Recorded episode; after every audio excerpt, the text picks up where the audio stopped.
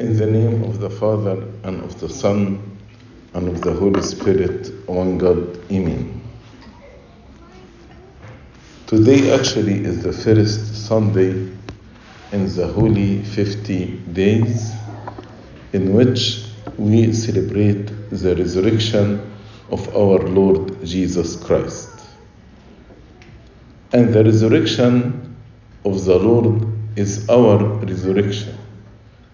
As we say in the litany of the Gospel, for you are the life of us all, the healing of us all, the hope of us all, and the resurrection of us all. What does it mean, the resurrection of us all? Jesus came and God took the human nature and he united the human nature with his divinity. One of the reasons of the incarnation is to defeat death in the human nature, to abolish death as human being. And then he will give us this power. When we are one with him, then we can abolish death. We can defeat the power of death and the power of grief. And in this way, he is the resurrection of us all. And the resurrection because we were under sentence of death. All of us, we were under the sentence of death.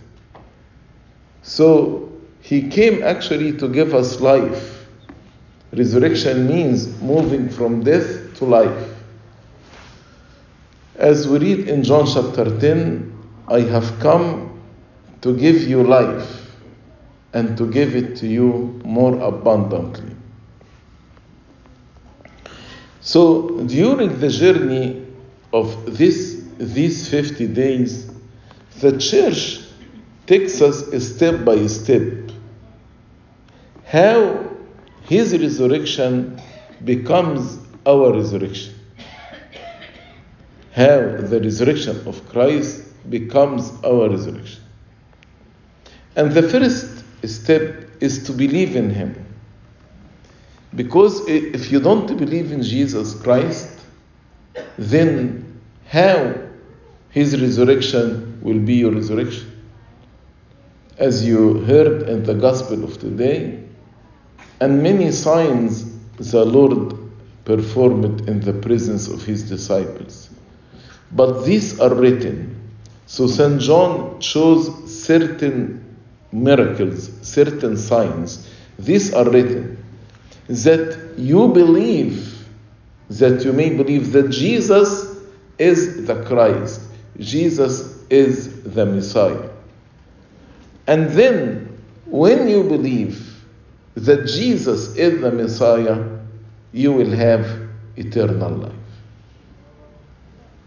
Faith is not everything, but as I said, it's a journey. In these 50 days, we will learn what are the things we need to do in order for His resurrection be our resurrection.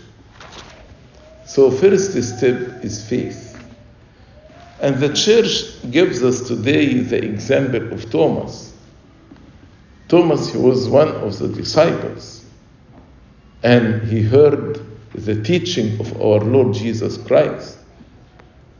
And he was one of the twelve whom the Lord sent and told them, Cast out demons, heal the sick. So he performed miracles in the name of Jesus. But on the Sunday of resurrection, he was absent. So when the Lord appeared to the disciples, Thomas was not with them. So when he returned, they told him, Jesus appeared to us and we saw him. In spite of all the teaching and all the miracles that Thomas witnessed as an eyewitness, but he doubted the resurrection of Christ.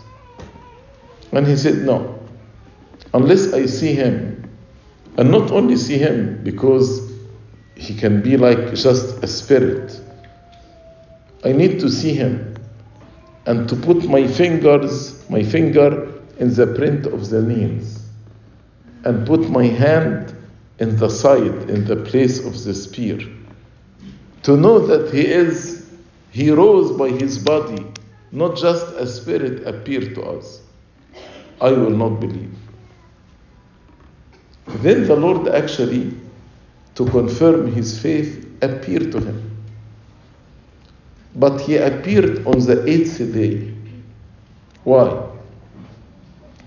The Lord waited in order to confirm that Sunday is the day of resurrection. So we celebrate the resurrection of Christ on Sunday by celebrating the Eucharist.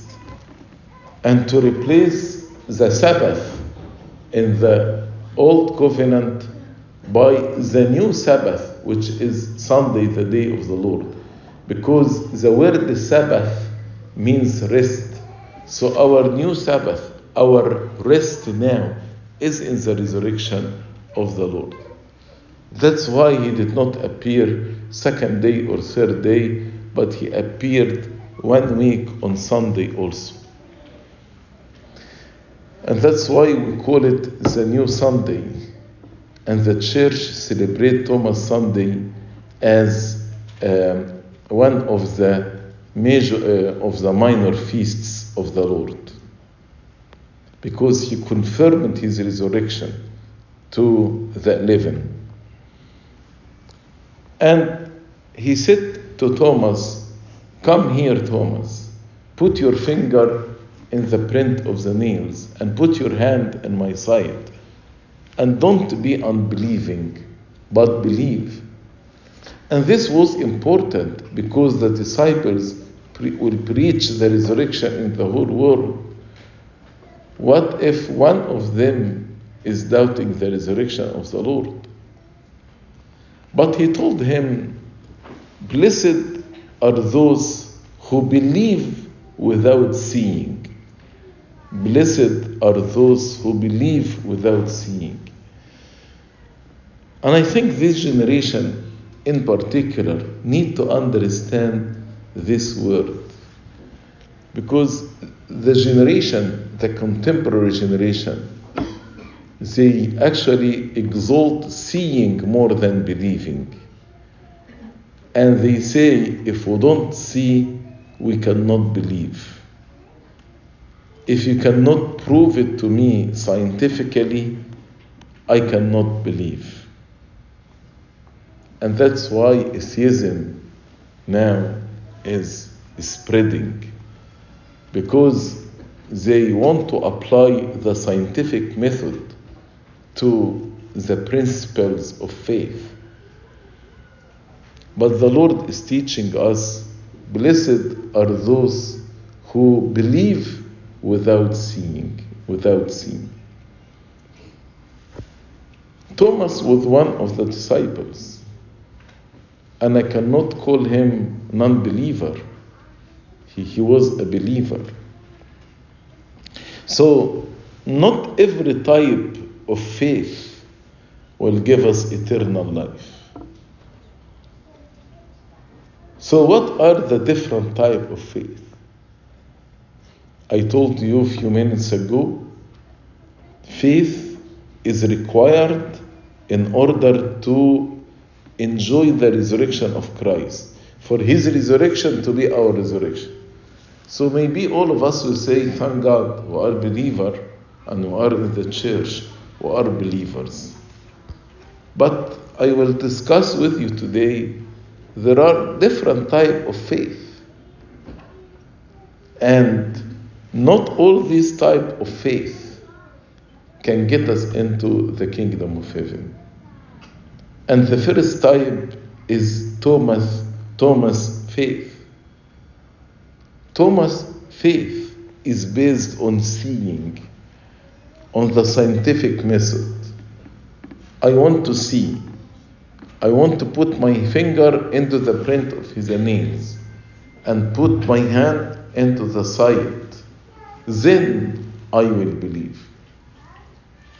This faith is not the Christian faith. This faith is not the faith that actually make the resurrection of Christ your resurrection. So, blessed are those who believe without seeing. The second type of faith is the faith of Mary and Martha. And again, I cannot call Mary and Martha, they are not believers or non believers, they are believers. But let us examine their faith. Both of them said to the Lord Jesus Christ, If you were here, my brother would not die. So let us understand this. So they believe that Jesus Christ has power over sickness and has power over illness, and he can heal Lazarus. But since Lazarus now is dead, it's over. You cannot do anything. As if they are telling him, You don't have power over death. Yes, you have power over illness, you can heal him. But now he has been in the tomb for four days. There is a stench. That's why the Lord repeated several times to them if you believe, you will see the glory of God. As if the Lord said, Your faith is deficient. Your faith is not complete. Because you believe that the Lord can do certain things and He cannot do other things. And sometimes we have the, the same faith. If there is a big problem, we actually doubt that God would do anything about it. But we need to have the, the perfect faith. Not only the faith of Mary and Martha, that God can do certain things, but other things He doesn't have power over them. Because if this is so, then He is not God. Also, another type of faith St. James spoke about is the faith of the demons. He said, Do you believe that God exists? Even the demons believe and tremble. So, demons believe in the existence of God. And the demons confessed that Jesus is the Christ, the Son of the true of, of God. You remember when he healed uh, the mother in law of Simon Peter? Then he healed many people who were sick and also people who were demon possessed. That is the gospel that we pray in the 11th hour of the Agpeya. And demons said, We know that you are Christ, the Son of the living God. So demons believe. But this belief is not translated into action. To live according to this faith. They believe that Jesus is Christ, the Son of the living God. But their faith is not actually validated by works. That's why St. James said, faith without work is dead. Faith without work is dead. And not only just works, but faith also without love has no value. In 1 Corinthians chapter 13, St. Paul said, If I have the faith to move the mountains, faith to move mountains, but I don't have love, then it's nothing. And love actually that expressed toward God and toward others. Love that is sacrificial. Love that's unconditional. Love that is limitless.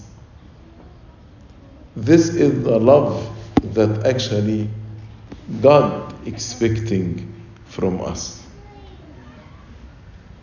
And the last type of faith, actually, any person in the world has a belief system.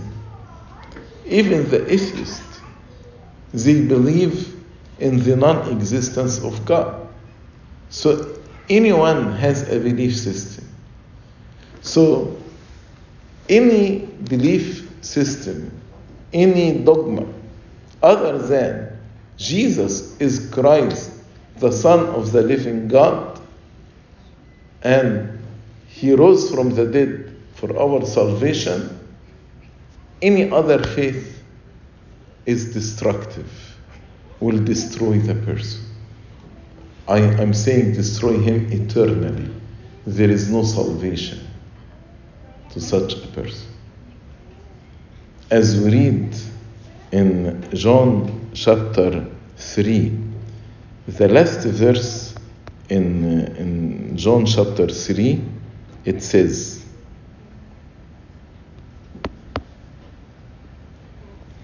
He who believes in the Son has everlasting life, and he who does not believe the Son shall not see life, but the wrath of God abides on him. Shall not see life, but the wrath of God abides on him. That's why I said it is destructive faith. Faith actually will never grow unless you go through taking the risk of faith. What do I mean by taking the risk of faith? There are some commandments in the Bible from outside looks risky. But unless you take this risk and to keep these commandments, and then you see how God will deal with you and how God is faithful in His promises, then actually you will never grow in faith. Uh, for example, let me give you a story from the scripture. The widow at Serpent side. Elijah went to her and told her, Make me cake first. And she told him, All what I have, a small amount of flour and a small amount of oil, and that's it. But she actually took the risk of faith. She believed him. He is a man of God. And she made cake for him first. Because of this, actually, God blessed her. And the flour and oil did not finish until the famine was over. So, by obeying the commandment of God, her faith grew. Because now the faith is not what she heard about God, but what she experienced by herself. There are commandments like giving, like helping others, like forgiving, like reconciliation. All these commandments comes with risk in it. How can I give and I am needy? How can I reconcile while this person hurt me? How can I forgive while this person doesn't love me? And so on. And with all these commandments, we actually follow our logic, not following the commandment of God, which actually means there is lack of faith. Because if we believe without seeing, we will apply these commandments in our life. But we are reluctant to take the risk of faith to apply these commandments in our life. St. Paul, actually, in his letter to Romans, he explained something very important. He told us that Abraham, when he went to offer his son Isaac, he believed that God actually will give him Isaac back. And he, St. Paul explained it how. He said, Abraham said, if God was able to create from the dead womb of Sarah and from my deadness as old man, he was able to create Isaac, then even if, if I offer Isaac a sacrifice, God actually will raise him from death. That's why he went. He went without any reluctance to offer Isaac as a sacrifice. And as he believed, God gave him Isaac back, and he returned back to his home with Isaac. We need to be willing to take the risk of faith if we want our faith to grow. But if we are following our logic, our mind, and we only keep the commandment of God when it makes sense to us, then our faith will never grow. In the first commission, the Lord sent the disciples and He told them, Take nothing with you. Don't take money. Don't take silver. Don't take gold. Nothing.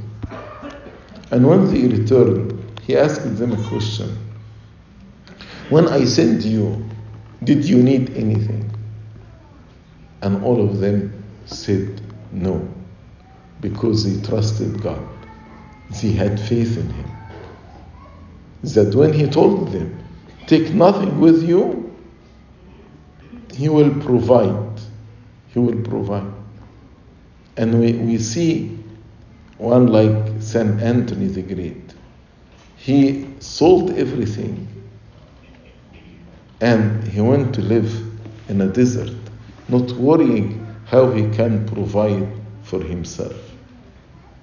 But God actually provided for him and he took care of him. The same for St. Paul, the first hermit. The same for everyone who, were, who took the risk of faith. If you want, if you want your faith to grow, you need to obey the commandment of God without questioning. If God said so, then my part is to obey Him. And when I obey God without questioning Him, my faith will grow.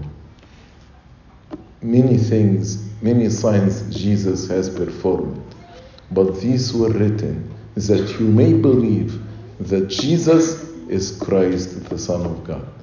And this believing will grant you the eternal life. Glory be to God forever and ever. Amen.